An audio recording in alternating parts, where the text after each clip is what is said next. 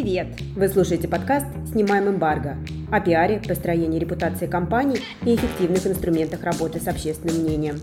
В каждом выпуске мы приглашаем интересного гостя и обсуждаем актуальную новостную повестку с точки зрения профессионалов в сфере коммуникаций – Добрый день! В начале 2021 года возвращаемся к нашему подкасту. С вами Наталья Королева, вице-президент по э, корпоративным и кризисным коммуникациям PBM Hill Open Strategies. А, и сегодня э, хочу поговорить с вами на тему коммуникации в фармацевтической отрасли. А, и у меня очень интересный гость. Это Ирина Лаврова, директор отдела коммуникации и связи с государственными и общественными организациями компании Bayer в России. Ира, добрый день! Добрый день! Большое спасибо, что пригласили. Я надеюсь, что у нас получится интересная беседа. А, я тоже очень надеюсь, а, потому что вопросов, а, которые касаются коммуникации в фарме, мне кажется, у многих достаточно много разных. И сейчас начало года, мне кажется, некоторые люди хотят начать какой-то новый этап своей жизни, кто-то, может быть, задумывается о том, чтобы пойти работать в фармацевтическую индустрию. Поэтому хотелось бы, да, обсудить э, с вашей точки зрения, как вообще просто ли попасть э, работать э, в коммуникации в фарму. А, вот у меня сложилось такое ощущение, я еще на заре своей карьеры, когда только начинала работать в пиар-агентстве, а, у меня был клиент фармацевтическая компания, и там очень многие сотрудники были с медицинским образованием, и как-то вот я для себя поняла, что, наверное, идти in-house в фарму будет тяжеловато. А, такая вот конкуренция, и какая-то вот есть определенная каста людей, которые работают в фарме. Есть стереотип, что туда приходят и уже не уходят э, оттуда никогда. Вот вы с 2000 года работаете в индустрии. Вы согласны с такой оценкой или все-таки можно как-то... Нет, конечно, все не совсем так. А, я, кстати, попала в фарму совершенно случайно, хотя э, интересно, мне кажется, что моё, моя, моя работа в фарме в качестве коммуникатора, пиарщика, она, в общем, была кармически предначертана. Расскажу почему. А, я из семьи, мой папа журналист, а, работал в советское время в журналистике, моя старшая сестра журналист. У меня мама из медицинской семьи, где много врачей традиционно, моя родная сестра тоже врач. Поэтому, как вы понимаете, выбора у меня уже особо кармически не было, хотя абсолютно не стремился, когда начинала свою карьеру, об этом, в общем-то, даже речи не шло. Так сложилось, что я пришла работать в компанию Sanofi в 2000 году и начинала с обычной позиции ассистента. А, конечно, мне очень понравился, понравилась сама компания, и те люди, которые тогда там работали, конечно, много врачей в те времена профессиональных, талантливых людей уходили из медицины и как раз а, начинали свою бизнес-карьеру в фармацевтической индустрии. Поэтому это были такие сливки, что называется, общество, люди очень высокообразованные, люди, которым было интересно начать новую профессию. И, конечно, общаться в таком кругу, общаться с такими людьми, работать с такими людьми было очень интересно. Это и сейчас интересно, а тогда было особенно как-то привлекательно. Поэтому мне, конечно, не захотелось уходить из этой индустрии. Я как-то смотрела в сторону больше маркетинга. Но действительно, вы правы, в те времена перейти в маркетинг, если у тебя нет медицинского образования, форматор было практически невозможно. Даже OTC сегмент практически невозможно. А сейчас? Сейчас возможно, возможно. И вот так вот я оказалась в коммуникациях, о чем нисколько не жалею. Мне кажется, что наша профессия настолько интересна, настолько динамична, и не только в фарме, а в фарме особенно. Поэтому рынок прекрасный, приходите, начинайте работать. Ничего здесь такого особо сложного нет. Э, Ждем новых специалистов. Пожалуйста. Да, стоит тут задать вопрос, есть ли вакансии сейчас в коммуникациях? У нас довольно большая команда, Поэтому сейчас у нас конкретно вакансии нет, но в принципе у нас есть определенная здоровая ротация, так что а, если есть такие пожелания, если есть такой опыт, а, пожалуйста. А какая вообще специфика коммуникации в фарминдустрии? А, и что сложнее? Работать, э, учитывая то, что есть определенные законодательные ограничения, и не обо всем можно говорить, э, и когда речь идет э, о рецептурных препаратах, например, нельзя просто выйти в газету, скажем, «Комсомольская правда» и рассказать про то, какой эффективный ваш препарат. А, или же сложнее говорить о том, а, что касается исследований, разработок, инноваций. Это все-таки достаточно сложная тема научная, которую, может быть, нелегко объяснить простыми словами.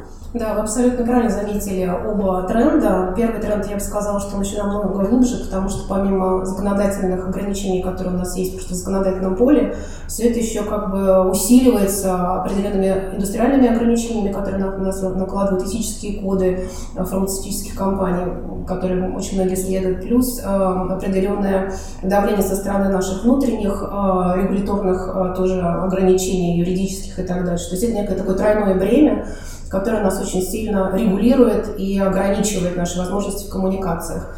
Плюс ко всему, конечно, все это динамично еще усиливается, то есть ну, такое давление, оно растет в сегодняшнем, в сегодняшнем мире, даже социальные медиа и блогерская сфера тоже в области фармацевтики регулируется. Поэтому, конечно, мы живем в определенного рода ограничениях.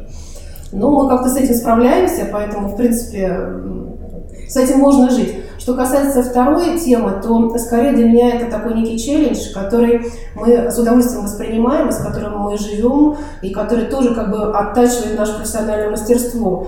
И да, конечно, тяжело говорить об инновациях, тяжело говорить о новых разработках, тяжело говорить о разных темах, например, как, таких как интеллектуальная собственность. Если хотите, я приведу пример. А, действительно, перед нами стоят задачи Сейчас очень э, много говорится об интеллектуальной собственности. Эта проблема касается большого количества фармацевтических компаний сегодня.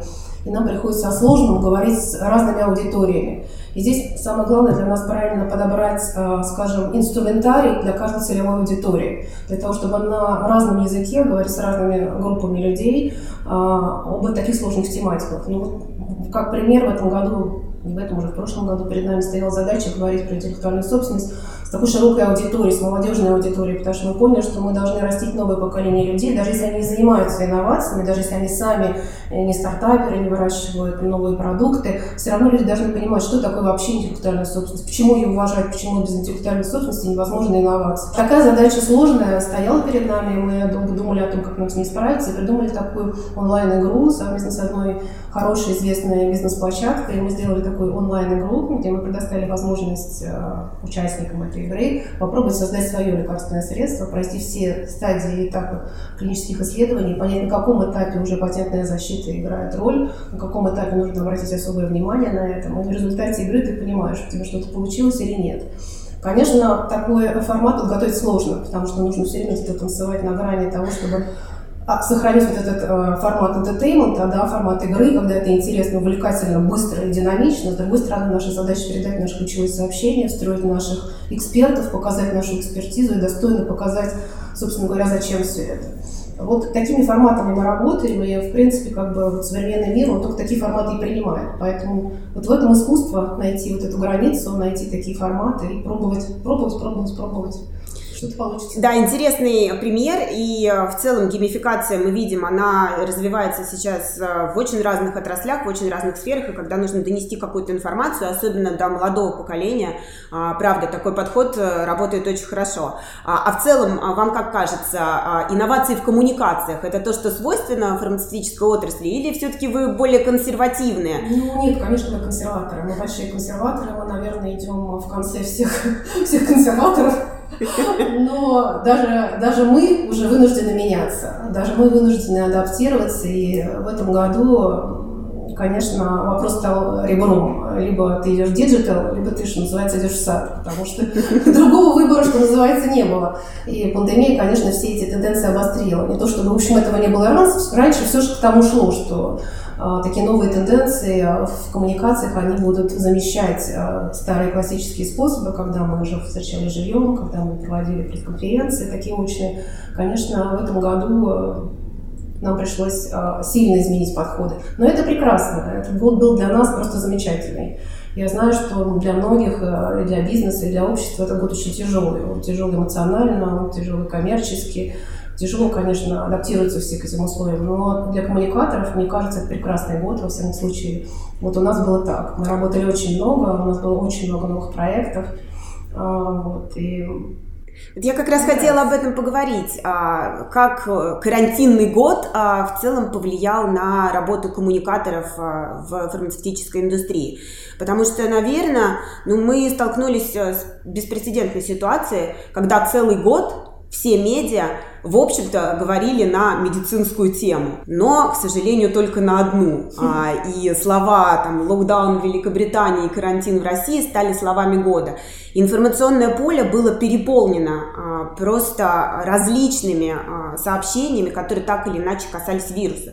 Причем они были и медицинскими, и антимедицинскими, и про работу фармацевтических компаний, и про работу государства. И вот это инфополе, оно на ваш взгляд, как-то помогало а, фарме в коммуникациях, в продвижении? А, или все-таки вот этот вот э, поток информации вам мешал? Вам было сложно говорить на те темы, которые важны непосредственно для байера? Вы знаете, а, а, вот год он был настолько динамичным, что я бы даже этот год разделила бы, скажем, на несколько этапов, потому что все менялось очень быстро. Изначально ситуация выглядела именно так, как вы ее описываете. А потом немножечко инфополе стало меняться, и оно менялось под запросы общества, как всегда бывает. А, в целом, вот если говорить о тех тенденциях, которые мы увидели в этом году, первое мы с вами уже обозначили, да, это жесткий digital, переход а, к новым форматам, геймификации, каким-то другим форматам.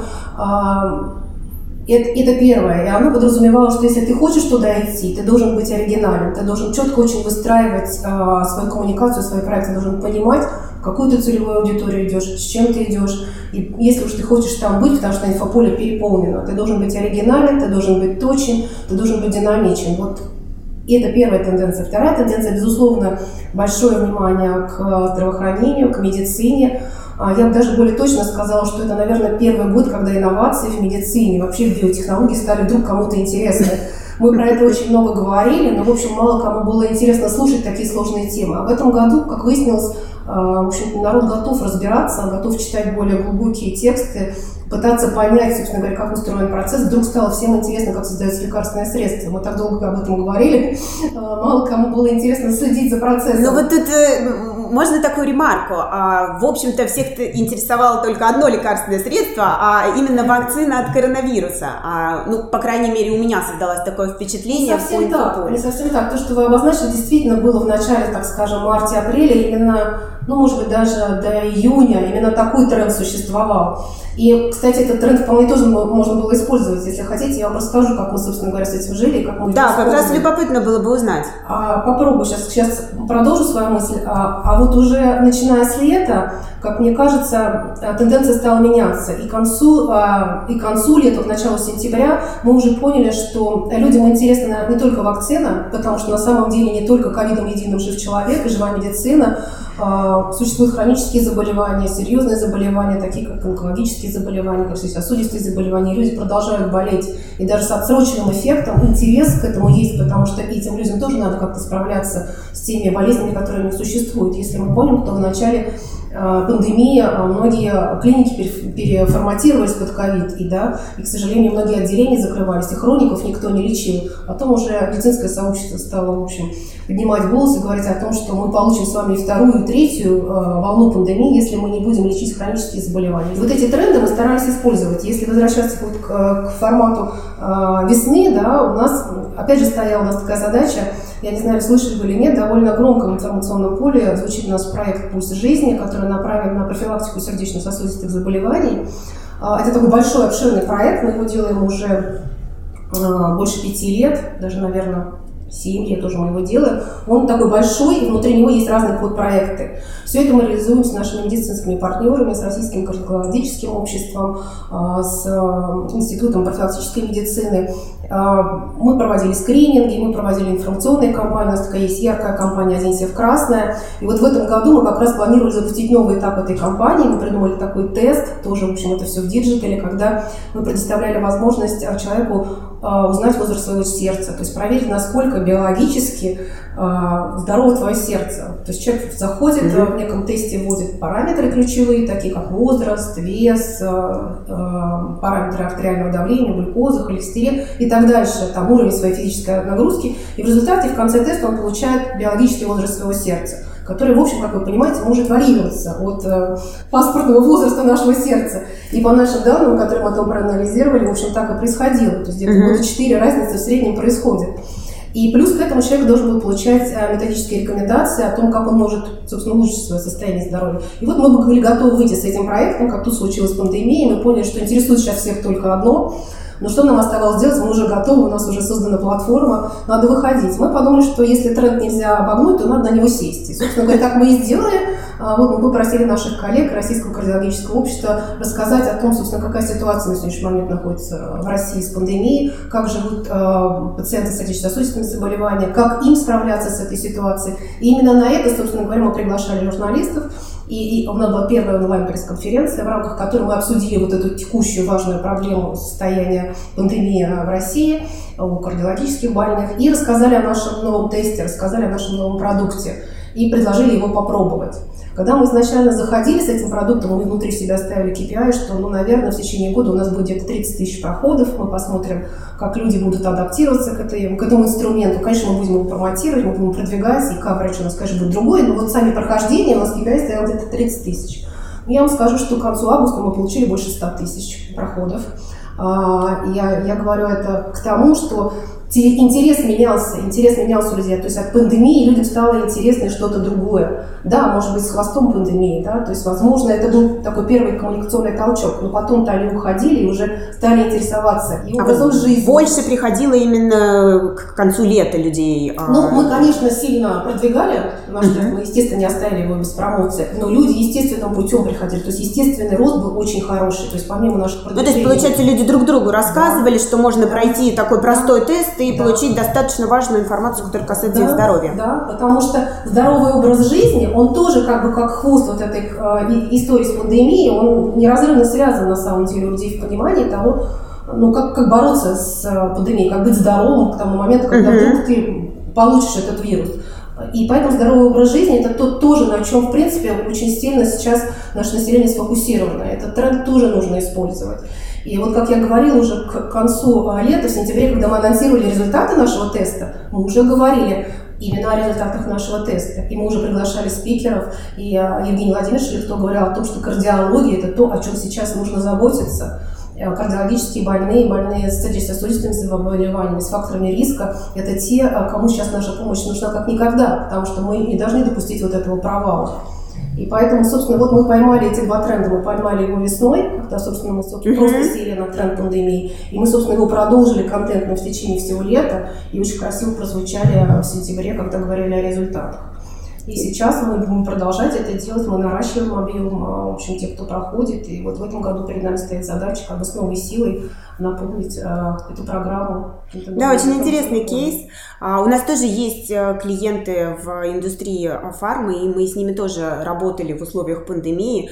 А, и вот то, о чем вы говорили, о том, что действительно даже в рамках такого насыщенного информационного поля, посвященного одной теме, конечно, можно найти какие-то а, возможности для того, чтобы говорить и о других заболеваниях, о необходимости того, а, чтобы какие-то меры профилактики использовать а, и о плановых операциях, которые, возможно, будут отложены. И да, у нас тоже были интересные кейсы, когда мы получали большое количество публикаций, а, к примеру, говоря о здоровье пожилых людей, о необходимости профилактики не только коронавируса, но и других заболеваний, которые могут у людей старшего возраста возникнуть от того, что они... Старшего, к сожалению. Ну да, а в частности пожилые люди, сидевшие на карантине, а, они меньше двигались, и, соответственно, это тоже уже а, несет дополнительные риски, не только касающиеся здоровья э, там, респираторного, но и в том числе а, другие заболевания могут начаться. В целом, год был достаточно сложный, и многие, кто понял, что ну, серьезно и сложно врачам справляться, больницам с текущей ситуацией, многие компании запустили программы поддержки, и корпоративная социальная ответственность тоже, мне кажется, в прошлом году прозвучало очень громко. А, и даже те компании, которые никогда никому а, не помогали, либо не говорили об этом публично, стали говорить о том, что они так или иначе оказывают а, помощь врачам, либо другим категориям людей, которые в этом особенно нуждались. У вас было что-то такое? Вы пошли в эту сторону? Да, конечно. Мы не могли остаться в стороне, это понятно. Мы в области социально-корпоративной ответственности работаем уже давно, и даже немножечко шире, чем это. Сейчас, мне кажется, вот уже большой корпоративный мир, он не только работает с программой корпоративной социальной ответственности, а скорее мы работаем с таким термином, как устойчивое развитие. И он чуть шире, чем просто КСО, потому что КСО является его частью. Сейчас уже мало просто делать качественный продукт, качественно его предлагать э, потребителю. Сейчас нужно делать что-то, что э, реально оказывает э, помощь обществу либо способствует каким-то тенденциям развития в этом, в этом обществе. И мы в этом направлении очень много работали. И, конечно, когда случилась эта история с пандемией, когда мы поняли, что э, при всех возможностях, которые есть у нашей э, системы здравоохранения государственной, есть, есть э, некие, скажем, гэпы, да, как мы говорим, некие дырки, которые нужно заполнять, не хватает каких-то вещей. Объективно просто система здравоохранения не смогла так быстро перестроиться. И действительно, и в регионах, и в некоторых федеральных центрах была нехватка СИЗОВ, была нехватка медикаментов, и здесь мы не могли не встроиться. А, вот этот год для нас стал действительно таким тоже знаковым. Мы потратили около 60 миллионов рублей, мы передали на благотворительную помощь э, федеральным, региональным клиникам. Это и продукты наши мы передавали, и СИЗы. Причем мы работали через благотворительные фонды, но работали очень точечно. То есть мы связывались непосредственно с клиниками, очень четко проверяли, что конкретно в этой клинике нужно а, и поставляли то, что нужно. То есть мы не выбрасывали, скажем, ни свои усилия, ни свои деньги на ветер. Поэтому это был очень качественный год в этом смысле. И мне кажется, что мы постарались помочь там, где мы могли, и сделать это хорошо. Вот это, кстати, интересная мысль. А, хотелось бы тут, э, Ир, с вами обсудить такой момент. А, вот я видела, что помогать а, начали, ну, очень разные компании, и все по-разному. Многие, например, забрасывали просто едой врачей, отправляли им кофе горячие, какие-то горячие пирожки, ну, все что угодно. Я слышала такой фидбэк, что не всем это нравилось, что, собственно, приоритеты у медиков были немного другие. И когда очень много горячего кофе, ну, в какой-то момент это хорошо, но потом это просто а, становится бессмысленным. А, и вот тут, как вам кажется, а, все ли компании, которые заявляли о какой-то своей поддержке, участвовали в этих историях, получили дополнительные очки к своей репутации? Или все-таки такой момент тонкий? Момент, безусловно, как всегда, сказал тонкий. Мы всегда тоже, опять же, танцуем на грани того, чтобы помогать и рассказывать о том, как мы помогаем. Мы все-таки больше склоняемся в сторону помогать. И мы, кстати, в отличие от многих других компаний, много не говорили о том, что мы делаем в этом направлении. Правда, у нас даже ни одного пресс-релиза не было. Если вы зайдете на наш сайт, вы не увидите даже, наверное, никаких цифр о том, какую помощь мы оказывали. Но мы работали качественно, мы работали объемно, это, в общем, довольно ну, объемная помощь. Мы в предыдущие годы такую объем благотворительной помощи не могли себе позволить. В этом году нас очень поддержала корпорация. На уровне штаб-квартиры нам разрешили оказывать вот такой большой объем помощи провести и делать это очень грамотно, общаясь непосредственно с клиниками, как я уже говорила, прям буквально по каждому пункту, который мы поставляли, мы обсуждали, в каком он объеме нужен, в какое конкретное место, примут его, какой будет производитель. То есть вплоть до того, кто производит эти СИЗы, мы знали и мы четко отслеживали. Поэтому, мне кажется, вот в такой тяжелый момент, наверное, сначала нужно делать, а, и делать это правильно, продуманно, но ну, а потом говорить. Вот, мне кажется так. Хотя, в принципе, я в целом за то, чтобы говорить о КСО, за то, чтобы обсуждать тему устойчивого развития, потому что это просто дает новую тенденцию к развитию нашего общества, и люди меняются и мы должны этому способствовать. Это такая наша миссия. Да, я очень вас тут поддерживаю, и последние годы я вижу и со стороны СМИ запрос а, больше на то, чтобы действительно писать о том, что делают компании, про бренд-активизм, про а, участие корпораций в совершенно различных направлениях а, поддержки. А, и темы устойчивого развития, темы, связанные с изменением климата. А, недавно, например, в Россию пришла такая организация The Russian Chapter, которая работает а, с директорами крупных компаний по климатической повестке. И мы, кстати, помогаем им в коммуникациях в России. Поэтому это небольшая рекламная пауза. Как тяжело это дается, потому что мы тоже с этой темой работаем. Эта тема довольно тяжелая. Да, тема тяжелая, но все больше и больше компаний компаний, бизнесов понимают ее важность, актуальность и необходимость в ней так или иначе участвовать. И здесь э, как раз э, э, та информация, которую мы можем дать, она становится более и более актуальной. Конечно, темы, связанные, не знаю, там, с бизнес-результатами, с новыми продуктами, с какими-то интересными корпоративными новостями, получают больше освещения, чем темы, связанные с экологией, изменением климата и КСО. А, но есть э, изменения и сознания людей, а, и э, сознание медиа. И все больше пишут о тех темах, которые раньше считались априори неинтересными. А, и когда мы смотрим на там, социальные сети, например, на то, что люди комментируют, мы работаем в том числе и с а, компаниями, которые интересуют там, широкий круг людей, например, с компанией IKEA и их а, инициативы, которые связаны с экологией, с корпоративной социальной ответственностью, с устойчивым развитием. Мы там в том числе о них пишем в соцсетях бренда. А, и люди очень активно реагируют. Мы также с блогерами сотрудничаем, и а, им интересно узнать побольше, а, понять, как работает та или иная инициатива. С нами в, два года назад 30 человек, журналистов и блогеров, ездили на IKEA Industry Новгород, производство IKEA, где перерабатывается старая мебель. Из нее делаются новые пласты ДСП. А, и вот я вижу, что этот интерес есть, и он растет, и запрос у людей тоже растет, поэтому мне кажется, что Меняется нам... менталитет, а новое да. поколение, мне кажется, все больше и больше будет интересоваться этой темой, потому что она их искренне интересует.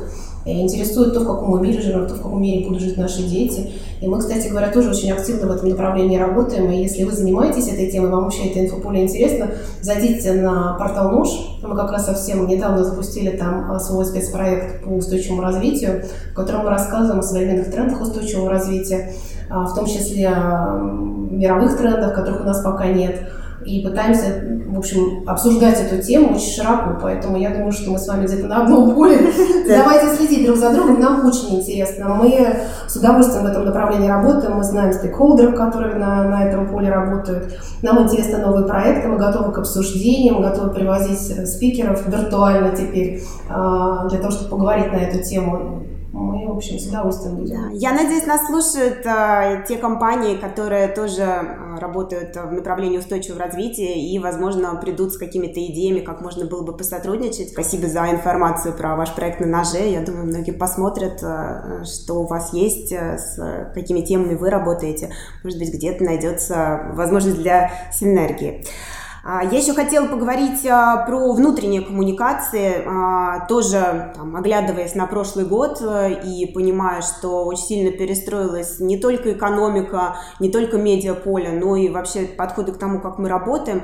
Интересно узнать, как в вашей компании вы выстроили внутренние коммуникации в условиях того, что все люди оказались ну, долгое время заперты дома, и это и ну, психологические моменты, и моменты, связанные с тем, что просто а, там те потоки коммуникации, которые раньше работали, а, люди обменивались информацией в офисе, они перестали работать. Вот вы что в этой ситуации делали? Знаете, если я говорю про внутренние коммуникации, а, я всегда говорю такую банальную фразу о том, что внутренняя коммуникация – отражение внешних коммуникаций. Мы не можем одни тренды во внешних коммуникациях использовать, а во внутренних коммуникациях игнорировать. Очень часто происходит так, что внутренние коммуникации как бы западают в больших корпорациях. Если тренд на внешние люди отслеживают, специалисты отслеживают, то внутренние ну, как-то идут своим чередом там выпускается журнал печатный, и слава богу, да. То есть не следят за тем, как, собственно говоря, меняется запрос внутренний. Хотя это абсолютно те же люди, которые читают информацию вовне, они те же люди работают внутри корпорации. Поэтому мы, собственно говоря, старались следить за трендами, которые мы с вами уже обсудили. Это диджитализация, это запрос на здоровье, инновации, здравоохранение. А третий тренд, эм, который мы с вами еще пока не обсудили, но мне кажется, он очевиден и, возможно, коллеги из э, других сфер коммуникации тоже его заметили, не могли не заметить. Я там для себя назвала его, что называется, эффект худи. А, Сейчас попытаюсь объяснить, что это значит. Мне кажется, а, с чего, собственно говоря, это все началось в моем сознании. А, я, помимо коммуникации, занимаюсь еще связанными с государственными общественными организациями, я очень часто присутствую или организую какие-то конференции, где стейкхолдеры высокого уровня присутствуют. И вот когда я впервые увидела одного из таких высоких чиновников в худи, который подключился... На зум-конференции, да? Да, на зум-конференции, который подключился из своего загородного дома, было видно, в общем, что это такой красивый, в общем, дом а, в хорошем месте, я поняла, что мир уже никогда не будет прежним, что называется. Я тогда у меня созрела в голове эта мысль, что да, вот этот вот эффект худи. Происходит следующее, люди стали намного более доступны. Самые высокие э, чиновники, государственные служащие, эксперты, которым невозможно было достучаться, сейчас они намного более доступны. Они доступны физически, потому что ты можешь, в общем, более легко их подключить диджитально, да, и они доступны даже в рамках своего поведения, да. То же самое происходит и в внутренних коммуникациях, когда у людей есть запрос на такое, скажем, более открытое общение, более семейное общение, такую более высокую толерантность, когда, а, собственно, сотрудникам хочется увидеть а, своего руководителя узнать его чуть ближе, да, увидеть его в этом формате худи, да. Угу. И нам показалось, что здесь будет правильно выходить на такую же коммуникацию с нашими сотрудниками. Мы делали большое количество видеоблогов. И это видеоблоги мы делали с нашими топ-менеджерами, которые, собственно, из своих домашних знаю, офисов Или там, я, например, в даче делала такое видео, когда мы рассказывали о том, как мы сами живем в этих условиях, как мы сами работаем в этих условиях, с чем мы сталкиваемся. Мы тоже живые люди, у нас тоже есть семьи, у нас тоже есть дети. И когда мы видим, что кто-то там говорит, там какой-то топ-менеджер общается с нами, а где-то там проходит кошка, да, этот человек становится нам чуть ближе, чуть более открытый.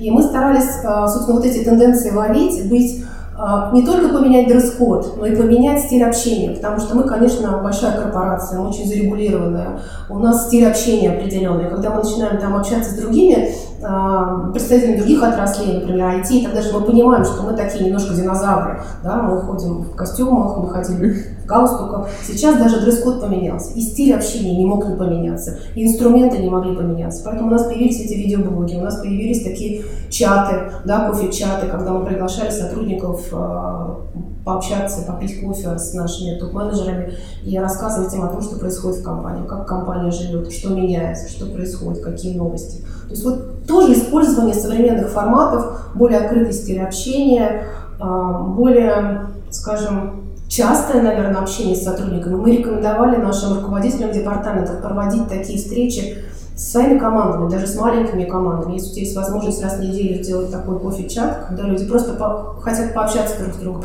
не говорить о работе, а рассказывать о том, как они провели свое там, свободное время, что у кого происходит, что кого беспокоит. И вот таким образом как-то сохранять вот эту корпоративную общность. Я хочу вам сказать, что нам это удалось. Вот, эм, мы проводили опросы, мы смотрели, как люди следят за этими форматами, мы поняли, что мы попали в точку. И, в общем, сотрудники очень хорошо оценили. Ну, потому что вы рассказываете, кажется, что, может быть, даже наоборот, общение стало больше оно среди стало другим. коллегами. Оно стало другим, потому что запрос больше. Мы просто отвечаем на запрос. Что мы делаем в коммуникациях? Мы отвечаем на запросы, на запросы общества, да, на запросы наших внутренних клиентов. Вот если мы попали в запрос, если мы попали в тон, если мы попали в эмоцию, значит мы успешны. И здесь нам, мы, собственно говоря, следовали тому же абсолютно тренду. Коммуникация другая сейчас внутри компании, она другая. Очень многим людям действительно не хватает живого общения, когда они встречались утром, пили кофе, потом шли работать.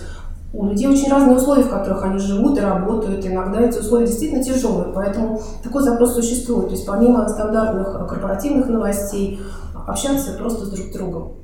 Да, безусловно, мы тоже это почувствовали, и а, у нас э, не так много сотрудников, как в вашей компании, но тем не менее мы тоже такие же инструменты использовали и в нашем агентстве, и делали неформальные встречи, а, смотрели, например, по пятницам мультфильмы через а, Microsoft Teams, а, и просто проводили вместе время, разговаривали а, на какие-то не касающиеся работы темы.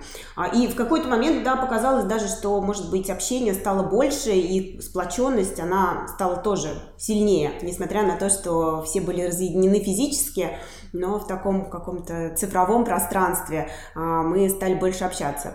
И, кстати, мы почувствовали, вот вы правильно говорите, надо отвечать на запрос, а, как коммуникаторы, мы а, почувствовали запрос на то, что многим людям и топ-менеджерам, и менеджерам среднего звена стало очень важно научиться эффективно работать через видеосвязь.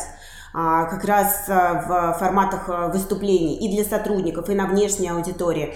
Очень много мы видели запросов в том, чтобы ну, внутренне развить навыки эффективно выступать онлайн. Мы даже запустили такой отдельный специальный тренинг, где учили тому, как это лучше сделать, как сохранить энергию, когда разговариваешь с вот этой зеленой точечкой. Да. Очень многим не хватает воздуха, да? Очень часто мы замечали, что люди как бы немножечко как будто задыхаются перед камеры.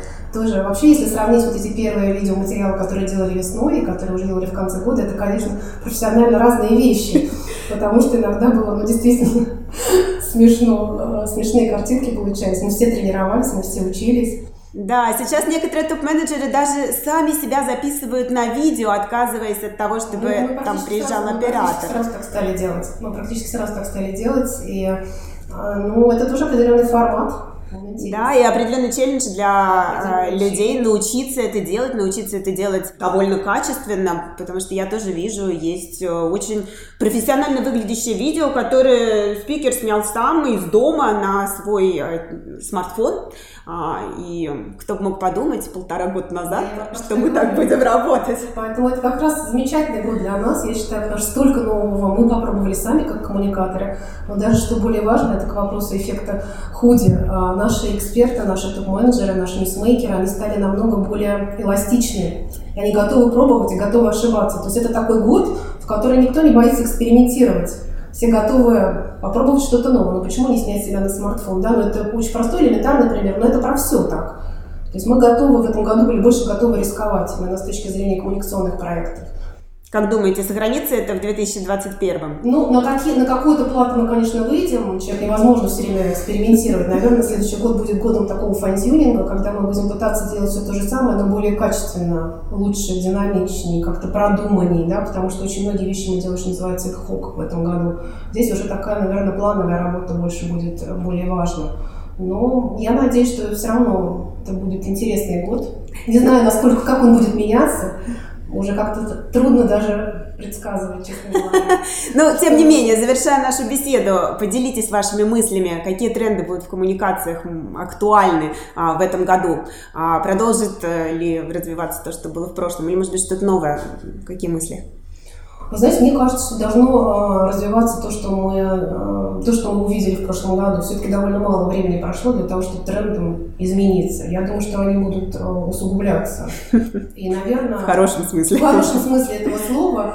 Нам очень приятно, что действительно есть вот этот тренд интереса к инновациям в медицине, к инновациям в биотехнологиях, потому что Bayer – это компания, у которой есть а, объемное фармацевтическое подразделение, мы работаем с рецептурными, безрецептурными препаратами. у нас есть еще такой большой блок – это сельское хозяйство которым, может быть, оно не так на слуху, и многие знают этот наш блок, но мы работаем средствами защиты растений, с семенами, и это тоже биотехнологии, и там тоже очень много инноваций. И об этом тоже хочется говорить. И мы об этом тоже будем говорить. Будем вот эти тренды развивать. Будем со своей стороны делать все возможное для того, чтобы а, люди приходили в life science, да, в науки о жизни, для того, чтобы наше молодое поколение а, как бы стремилось не только там, скажем, углублять свои знания, а применять их на практике скорее. Скорее говорить об этом мире, полном этих технологий на более профессиональном языке, понимать их лучше. Вот, наверное, в этом направлении мы будем работать. Здорово. Спасибо большое за очень интересную беседу. Спасибо. Будем Это надеяться, очень приятно пообщаться. Да, будем надеяться, что 2021 год будет э, интересным. Будем следить э, за вашими коммуникациями, что нового. Мы за вашими. Спасибо.